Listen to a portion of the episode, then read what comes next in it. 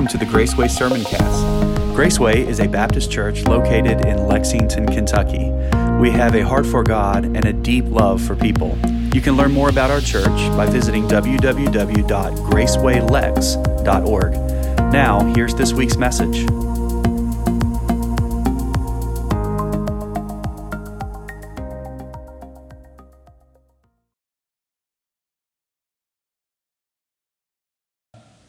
Getting ready to, to get into our Christmas series, and I'm very excited. Um, and I promised a friend from work as I was sitting down and talking about our series with him that I would use this terrible joke to open with. This morning's sermon is going to involve an angel, so as we get started, we're just going to wing it. I told him I'd tell the joke, and it, there it is. I, I, promised him I'd say that awful joke, and there it is. I made everybody in the room's eyes roll with that, and wherever you are at home, you probably are too. Um, but as you get to Malachi chapter 4, that is the very last test, uh, book of the Old Testament, Malachi, and the very last chapter, chapter 4. Get, to, get there. We're going to jump from there to Luke here in a few minutes, but we're going to start out in Malachi. So just get yourself to Malachi chapter 4 and, and hang out for a second. Uh, as Pastor was telling you, and as the video said, we, we're starting our new series called Connected Christmas and we kind of sat down and uh, pastor and i sat down to talk about what this series was going to be and what we wanted to talk about and what god was laying on our heart to do and we didn't want to do just the the typical Christmas story, which I don't want to say typical. It's a miraculous story, and we love telling it every year. But we would, didn't want to tell it in the same context that we do every year, because this year isn't like many other years. 2020, as you saw in that opening video, has had its fair share of stuff we're going to call it stuff for lack of a better word. Some of you may use dumpster fire. Stuff is what we're going to go with. Um, 2020 uh, will probably go down in history as its own decade because um, it's aged us all 10 years, has it not? Um, but we're gonna we're gonna get through. 2020 has been strange. 2020 has been weird. If you recall, 2020 started with Australia being on fire, and if that feels like it was almost a decade ago, that's what 2020 has been. Um, we've seen a lot of things occur this year, and they've never had more, the, news has never had more of an impact on our everyday life than, in my lifetime at least, than it has in 2020. All our students are at home, not meeting in school, they're meeting via Zoom, and they're getting sick of looking at each other on video. Some of you are doing that for work. A lot of you are working from home, some of you are out of work. We're distancing, we're wearing masks in public it's getting weird and it's getting stressful. And as the stress comes on, it leads to anger and frustration, fear. Fear is the, the big thing prevalent in this season of our life right now. Thank God we have a, a God who overcomes fear. Praise Him that He, he makes fear nothing in, in, in the light of His glory. And we're going to take a look at this disconnected time where we're all connected digitally to one another, but we feel more disconnected than we've ever felt. We're going to take a look at the greatest story of connection there ever was. The greatest act of connection was when Jesus died for us on the cross.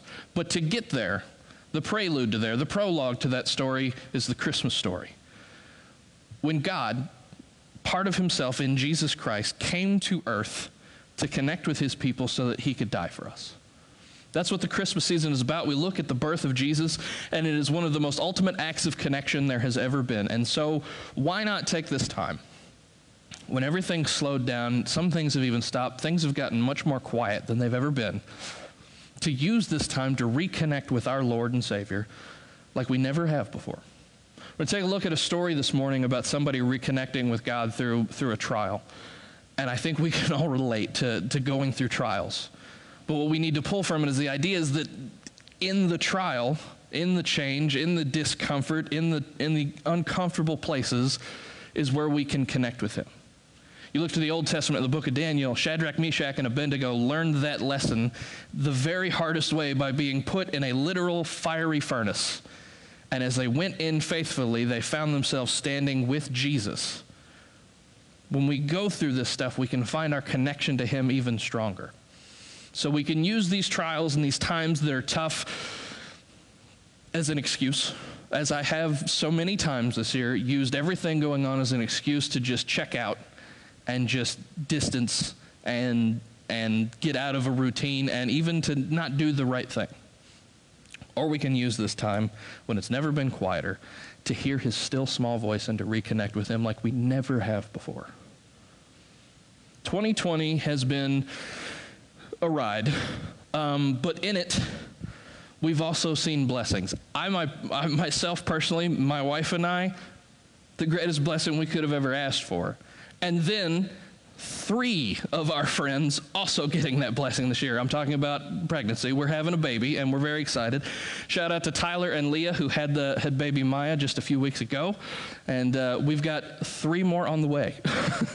Four of us all at the same time. We're going to start calling them coronials. Yes, and here in about 13 years we're going to have quarantinagers. Those are the words I'm going with. I got to get my dad jokes going now because I'm going to be one. But God is blessed. God get through everything. And he said it over and over in his word. In the hard times and the rough times, stick with me, and I'm going to I'm going to pour out a blessing that you wouldn't be, be able to receive. He's showing himself faithful. That's a testimony from my life, is that, and this is not something we've talked about a lot in, in front of people, and I apologize if I, I get a little emotional talking about it. Six and a half years we tried to have a baby. Six and a half years we've been we've been going along trying to make it possible to have a little one. And putting our faith in Him and knowing that our timing is not His timing. And looking at stories in the Bible of people waiting much longer than we did to have a baby. And so that's, that's kind of what brought me here to this story we're going to read. The, the, the, the New Testament that we'll get to here in a minute opens with the story of two births. Um, and it's, it's really interesting how, he par- how the God in his infinite wisdom, when he wrote the New Testament, parallels the story of how you and I will find new life starts with two new lives. It's very cool.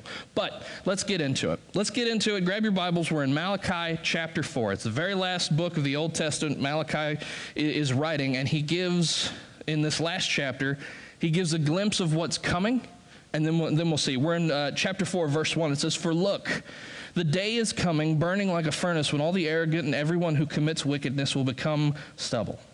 The coming day will consume them, says the Lord of armies, not leaving them root or branches.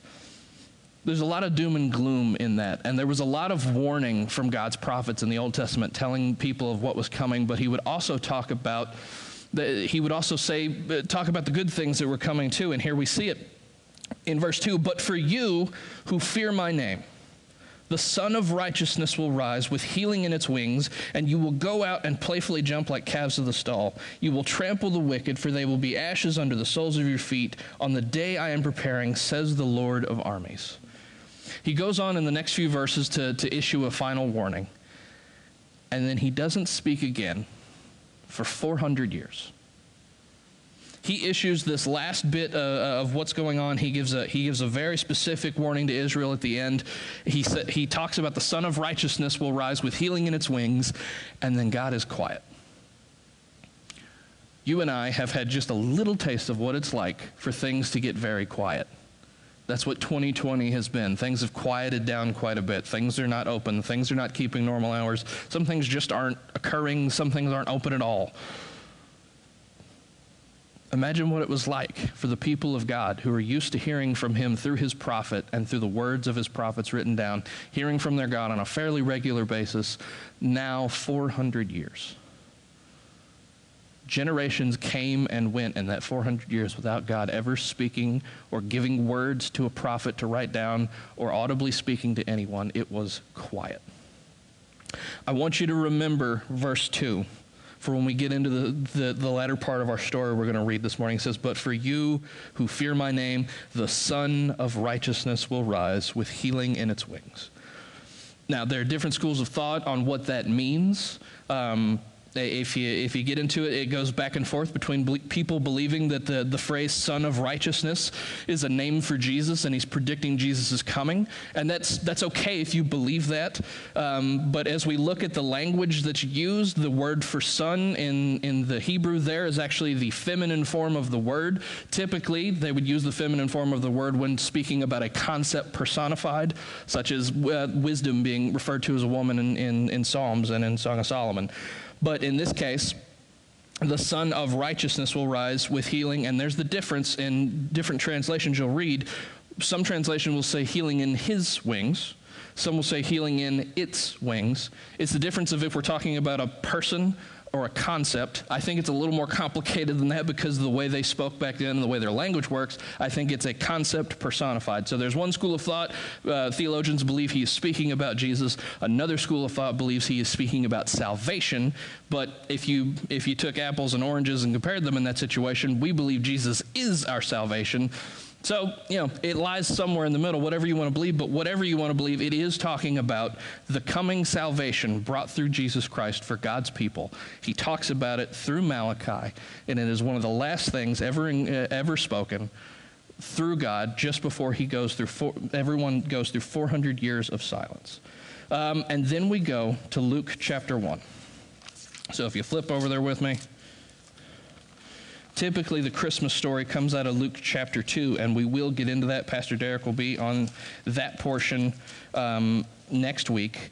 But Luke chapter 1, we find kind of the, the if the whole story if the whole story of Christmas is the prologue to the story of our salvation, then Luke chapter 1 and the birth uh, the birth of John the Baptist is the prologue to the prologue. Um, we get in here and we we find this story of a couple who find out uh, they're going to have a child, much in the same way that Mary's told. And let's just, uh, before I get ahead of myself, let's just read it. In Luke chapter 1, starting in verse 5, it says, In the days of King Herod of Judea, there was a priest of Abijah's division named Zechariah. Zechariah is our guy. His wife was from the daughters of Aaron, and her name was Elizabeth. Both were righteous in God's sight, living without blame according to all the commands and requirements of the Lord. But they had no children because Elizabeth could not conceive, and both of them were well along in years. And when his division was on duty, he was serving as priest before God. It happened that he was chosen by Lot, according to the custom of the priesthood, to enter the sanctuary of the Lord and burn incense. Now, let me pause right there and explain a little bit. So, Zechariah is one of the priests in the temple. And once a year, it was the job of one of the priests of the temple to enter the, what we would call the Holy of Holies, which is the, the very back portion of the temple, is covered by a veil. And I don't, uh, we think of veil, we think of like a bridal veil, something you can see through. It's actually a curtain that was very thick, and nobody went back there. It was, it was where the Ark of the Covenant was, was housed in the temple. And back in the Holy of Holies, once a year, a priest would be selected to go back there and offer a, an incense burning, uh, a, an, an offering to God on behalf of the priests and the people of the nation of Israel. And so the priests would rotate duties. It would be a, a, group of priests would, would rotate in. They would live near the temple. They would serve in the temple. They would observe all these all these different rules for staying clean, watching what they eat, um, how they enter the temple, how they administer the duties of the temple. And and so it just happened that Zechariah, uh, probably not just happened. We know it's not coincidence that Zechariah, his division is on duty as the priests in the temple at the time. And by lot, which means by chance, he's chosen from among his group. Also, we know, not a coincidence, God's in control of the story. And so Zechariah is chosen as the one to go beyond the veil into the Holy of Holies to make the incense offering. And what we know from history is that oftentimes when a priest had to venture back into the Holy of Holies, they would tie a rope around his waist. Because if you, if you entered into the Holy of Holies wrong, if you entered into the very presence of God, which they believe the presence of God existed there around the, the Ark of the Covenant, all these items, that, that his presence was on them, if you entered in there in a wrong way, in, a, in, in unclean, as they, would, as they would put it, in whatever way they meant it, you could be struck dead in God's presence. It was that powerful. It was, it was that, it was that important. And so he cleans up, and they go through the ritual of cleansing him in, in every way possible. And he, he makes his confessions, and he, and he goes back to make his incense offering. It, it doesn't mention it here, but we know from history that this was a, this was a very big deal for a priest to be able to do this. Um, Verse 10 At the hour of incense, the whole assembly of the people was praying outside. An angel of the Lord appeared to him standing on the right of the altar of incense. And when Zechariah saw him, he was terrified and overcome with fear. But the angel said to him, Do not be afraid, Zechariah. And before I go any further, let me point out every time we see an angel appear in Scripture, they have to tell the person they've appeared to, do not be afraid. Um, and I actually got into a discussion with a, with a coworker about this this week. They, uh, we were talking about it, and they said, Why is that? I said, It's because angels don't look like the Hallmark channel makes them look Angels are not these beautiful people who happen to have wings. In fact, every, every iteration we find in the Bible describing an, an angel for what they look like, they're kind of terrifying. We're talking heads of various animals attached to humanoid bodies with wings, and some of them are covered in eyes throughout. And not two wings, six wings. It's something right out of a Guillermo del Toro movie. I mean, they're just, they're, they sound terrifying. Um, but it, so that's why every time you see an angel appear to somebody, it's not just that there's a glowy dude floating over somebody talking to them, it's because they probably looked horrifying. Um, don't we love going deep into the Bible? I'm sorry, I'm shattering everybody's uh, image of an angel. But the angel said to him in verse 13, Do not be afraid, Zechariah, because your prayer has been heard. Your wife Elizabeth will bear you a son, and you will name him John. There's that little moment, that, that little command, you will name him John. There will be joy and delight for you, and many rejoice at his birth, for he will be great in the sight of the Lord and will never drink wine or beer. He will be filled with the Holy Spirit while still in his mother's womb. He will turn many of the children of Israel to the Lord their God. And he will go before him in, in the spirit and power of Elijah to turn the hearts of fathers to their children and the disobedient to the understanding of the righteous, to make ready for the Lord a prepared people. How can I know this? Zechariah asked. He, he's saying, how, how, how can this be? How can I know this? He asked the angel, For I am an old man and my wife is well along in years. You'd think for a guy who's read the Old Testament, he'd understand that when God promises somebody a child, it doesn't matter how old they are, it's going to happen. The angel answered to him, I am Gabriel, who stands in the presence of God, and I was sent to speak to you and tell you this good news. Now listen. And it's funny that he starts the sentence with, Now listen you will become silent and unable to speak until the day things take place. And uh, sorry, the day these things take place, because you did not believe my words, which will be fulfilled in their proper time. Meanwhile, the people were waiting for Zechariah, amazed that he stayed so long in the sanctuary, where, where he did come out and could not speak to them. Then they realized that he had seen a vision in the sanctuary. He was making signs to them and remained speechless. And when the days of his ministry were completed, he went back home. And after these days, his wife Elizabeth conceived and kept herself in seclusion for five months. She said, The Lord has done this for me. He has looked with favor, favor in these days to take away my disgrace among the people. Before we go any further, let's pray. Heavenly Father, God, I pray now, as we go deeper into the story, as we, as we find what you have for us, that you would, you would illuminate our hearts to your message. Um, God, just let me speak your words and nothing else, and let all of us take something away from what you have to teach us this season about what it means to be really connected to you and the people around us in your name. Um, and uh, God, just give us ears to hear. It's in Jesus' name we pray. Amen. So the angel tells him, Gabriel tells Zechariah, because you have doubted, because you have said, How can this possibly be? You're going to be silent for nine months. There's a promise made and then a period of silence, just like we found in Malachi, which is interesting parallels we find all over God's word. The promise made, and then because of his, his moment of doubt, his moment of disobedience, nine months of silence for Zechariah. We get back to that part of the story in a few minutes, but what happens in the interim, Mary is visited by Gabriel. And we all know that part of the story. Gabriel comes to Mary, tells her, You will have a baby, you will name him Emmanuel, and immediately they name him Jesus. I always found that funny. Um, but the name Emmanuel means God with us. And it's kind of a center point for, for the entire Christmas story is the, is the simple concept God with us. He is with us. He is not far off. He's not distant. Um, the book of Isaiah called him a, a man of sorrows, acquainted with grief, predicting that Jesus would come and he would he would experience the sorrow and grief of a broken, sinful world for himself before he went to die on the cross for all of us. Um, so Mary's visited.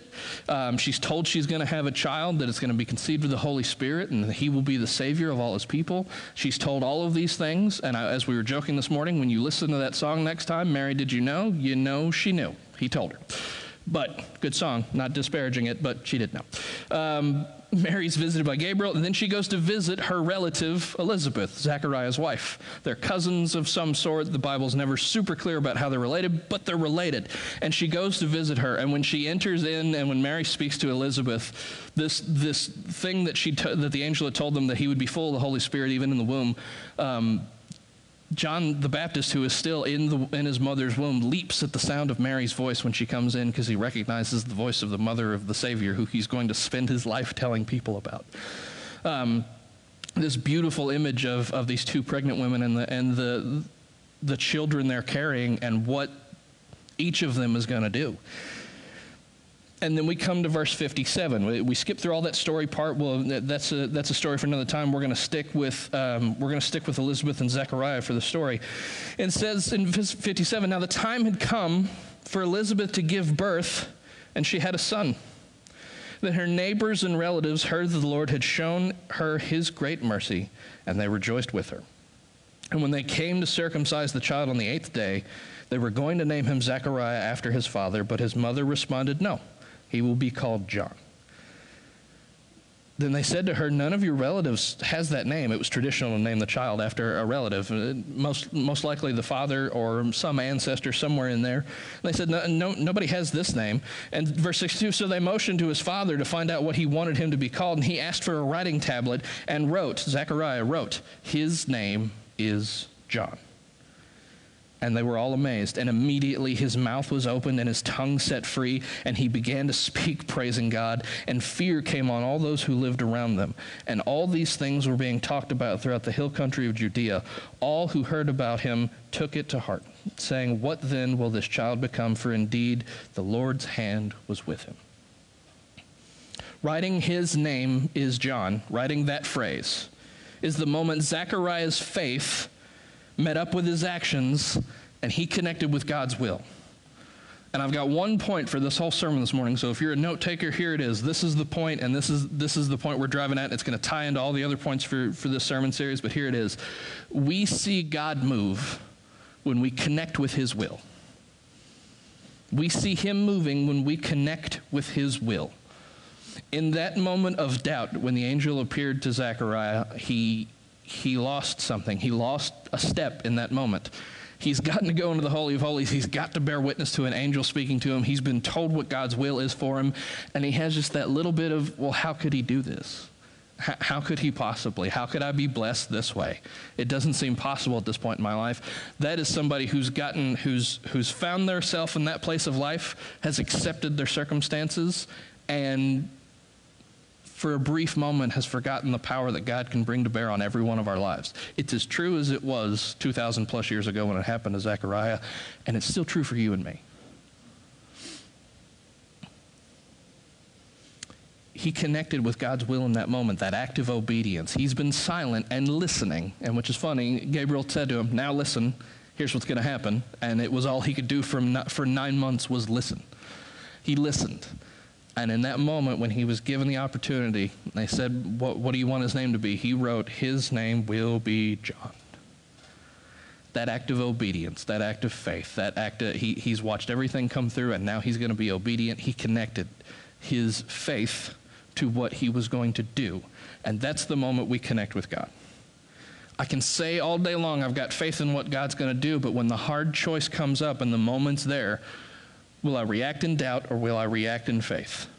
James chapter 1 says, The double minded man is unstable in all his ways. Double mindedness meaning that we've, we've got one foot planted in faith and one foot, foot planted in doubt, and they're unequal territory. They're unequal ground. We can't be stable there, but if we plant both feet in faith and operate from a place of faith, we see God move. We see him do things. We find a way to connect with him like we never have before. Verse 67. And, so Zechariah is able to talk again.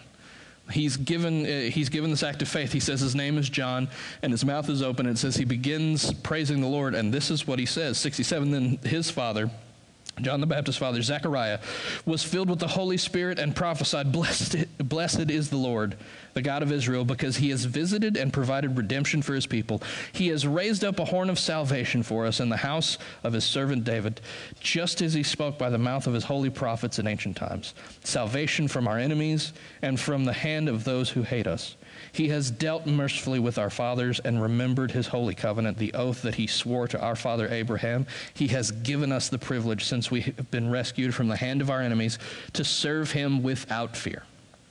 in holiness and righteousness in his presence all our days. And then he begins to prophesy about his son, and you, child, will be called a prophet of the Most High. For you will go before the Lord to prepare his ways, to give his people knowledge of salvation through the forgiveness of their sins, because our God's merciful compassion, and this amazing point that's going to tie us right back to Malachi, the dawn from on high will visit us to shine on those who live in darkness and the shadow of death, to guide our feet into the way of peace. That, that word there, I'm reading from the Christian Standard Bible, and he uses the word dawn. If we go back and look at uh, look at the original language, they had a word that, if you've got a King James in front of you, would have been translated to the word dayspring. It's one of the many names for Jesus. It's one of my favorite names for Jesus because of what it means and what it ties back to. Dayspring was a word they had in their culture we don't really have. We have dawn. Um, but what dayspring meant, it doesn't, doesn't just mean dawn. That's what I love about the language that, that God's word is written in, is that we can find deeper meaning when we go into it is um, th- their word dayspring, uh, and the word they would have used back then, actually means the point on the horizon where the sun appears first. He's calling Jesus the point on the horizon where the sun of righteousness will rise, from Malachi chapter 4, with healing in its wings. Jesus is the point of the dark night from where the, the light will come, and that light is the salvation of all who would believe the very last thing spoken about Jesus and uh, predicted about Jesus in the Old Testament just before the silence was that the Sun of Righteousness would rise. And the very first thing in the New Testament prophesied about God from the mouth of a prophet who, who had been silenced, the first thing he calls him is the day spring, the dawn from on high, the place where the light comes from. I've always loved that. In this story, we're beginning to see the end of a very long darkness the sun, representing the greatest gift that could ever be given to humanity, is beginning to peek over the horizon. New day being set parallel to new lives and new life, pregnant silence giving birth to the audible sound of God's faithfulness and grace. It is the prologue not just to the Christmas story, but to the entire plan of how God will redeem his people, including you and I, back to himself for all eternity. In it, we see him calling good people like Zechariah to something far more significant than just being good. He is calling them to connect with Him in a way they never have before, and He is making that same call to you and me today.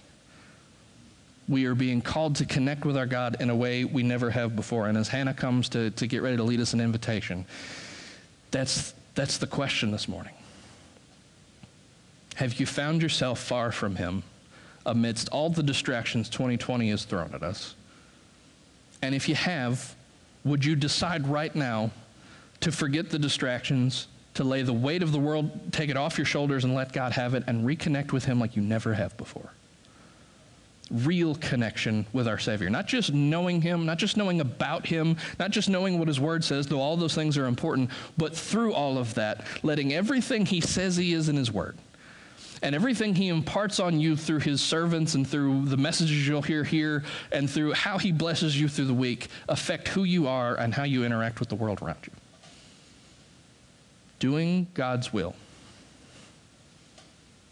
We connect, we see him move when we connect with his will. So that's the question this morning. Are you connected not just with knowing about him, but doing his will? We're not saved to sit, we're saved to serve. So the first question is Have you ever connected with him to be saved? That's the first step in, in all of it. Have you had that moment where you've asked Jesus Christ to be your Savior? It can't be your pastor's faith. It can't be your youth pastor's faith, your parents' faith, your grandparents' faith. It is not something that somebody can pass on to you. It has to be yours. And it has to have feet to stand and legs to move, and those can be the, the feet and legs and hands of Jesus if you let him. So if you haven't, and you need to know him, it's as simple as a prayer. We call out to him, we ask for him. We make known for him and us, and maybe somebody else so we can rejoice with you, that he is our Savior, that we are his and he is ours. And let me warn you, if you haven't done that, you'll never be the same. I did it October 22nd, 2003. I was a much different person then, and my life was headed in a much different direction than it has gone now. And I can tell you with all sincerity from my personal story, and that's all you need to share the gospel is your own story. From my story, He can change anyone. He can forgive anything. He can rescue you from anywhere and bring you into the light so that you can show somebody else how they can be rescued, and so that you can take part in this kingdom, so that you can be joint heirs with Jesus, as the Bible says, that we share in the inheritance of God's glory. All those wonderful things, but I, I will warn you, things will change. Things will never be the same. As, as the world was never the same after the Christmas story, it was just a prelude to the fact that things for us individually would never be the same once, once his story connected with our story. If you don't know him this morning, I pray that you, you, would, you would contact one of us here. You would message us through Facebook. All that's anonymous. Message us. We can tell you in, in two minutes how you can know Jesus as your Savior. Message us right there on Facebook. Email us at gracewaylex at gmail.com if you have questions about that. We want to talk to you about it. We want to, we're not going to ask you to make a decision. We're going to give you all the information you need to make a decision for yourself, if that's what you want to do. Maybe you've made that decision. Maybe you can point to a time and place when you say, This is where I became a Christian and this is where I connected with Him, but I, am not there anymore. And I think that's a good deal of us. I think that's probably most of us. We've trailed away, we've trailed off, we've let the distractions around us get the better of us, and we're starting to put both our feet in doubt because of our circumstances. 2020 has been the ultimate set of wind and waves. And like Peter, we have been putting our eyes on the wind and waves too much instead of keeping our eyes on Jesus and keeping our feet per- firmly planted. Because when we're with God, storms become rocks under our feet. But we have to be completely connected with His will in order for that to be true. Are you connected with Him in such a way that you're not just learning from Him and you're not just learning about Him, but you're taking to heart the things He says you're supposed to be as a Christian and putting them in practice? This was a hard sermon to write because I'll admit I'm, I'm not. I'm not there. I've let 2020 be my, my distraction. This year's been so terrible. I've become more cynical this year than I've been in a long time. But through it all, God's brought me one of the greatest blessings I could have ever asked for this year. And I hope He'll forgive me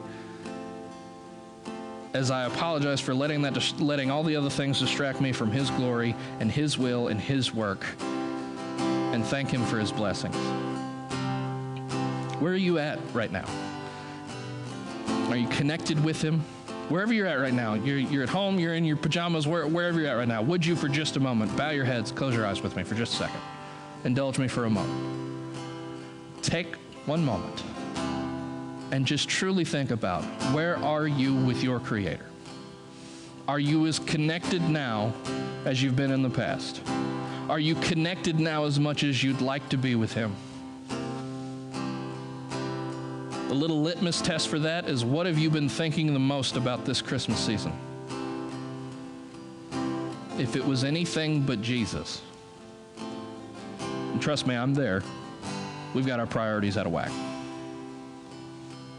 Let Him be the center, let Him be the foundation, let Him be everything, and He'll never disappoint.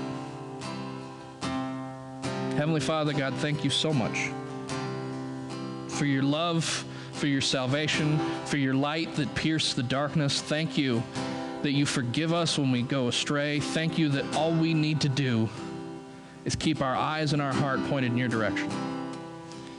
Thank you for being so much more than we could ever be. Forgive us where we fail. Give us renewed strength for today, for tomorrow, for next week, for next year, to seek your will and to do it. Equip us with what we need to be your saints, to go out and tell people who you are, and to live it through who we are. And let us lay down the weight of all these distractions and all these terrible things around us. We're not going to pretend they're not there, but we're not going to let them burden us any longer. We're going to take up your work. We're going to take up your, your yoke and your burden because they're easy and they're light, and we're going to do your will and help us as we get ready to have a new year next year We're not just looking for better or easier, we're looking for your will in everything and how we connect to you. Thank you for this wonderful story we get to, to, to hear and to tell about who you are. And be with those of us who may not know you yet, to have the faith to step out and ask somebody and talk to somebody. And be with those of us who are not as connected as we need be right now, to seek you with everything we have. We thank you. We love you. It's in Jesus' name we pray. Amen. Thank you for listening today. At Graceway, our strongest desire is to glorify Christ by telling everyone about His grace. If you have questions or are in need of spiritual help, please reach out to us by visiting www.gracewaylex.org and click on the Contact Us section. Or you can email us at gracewaylex at gmail.com. Our worship services are held each Sunday at 10:30 a.m. We'd love to worship with you this week. Until next time, take care and walk in the way of grace.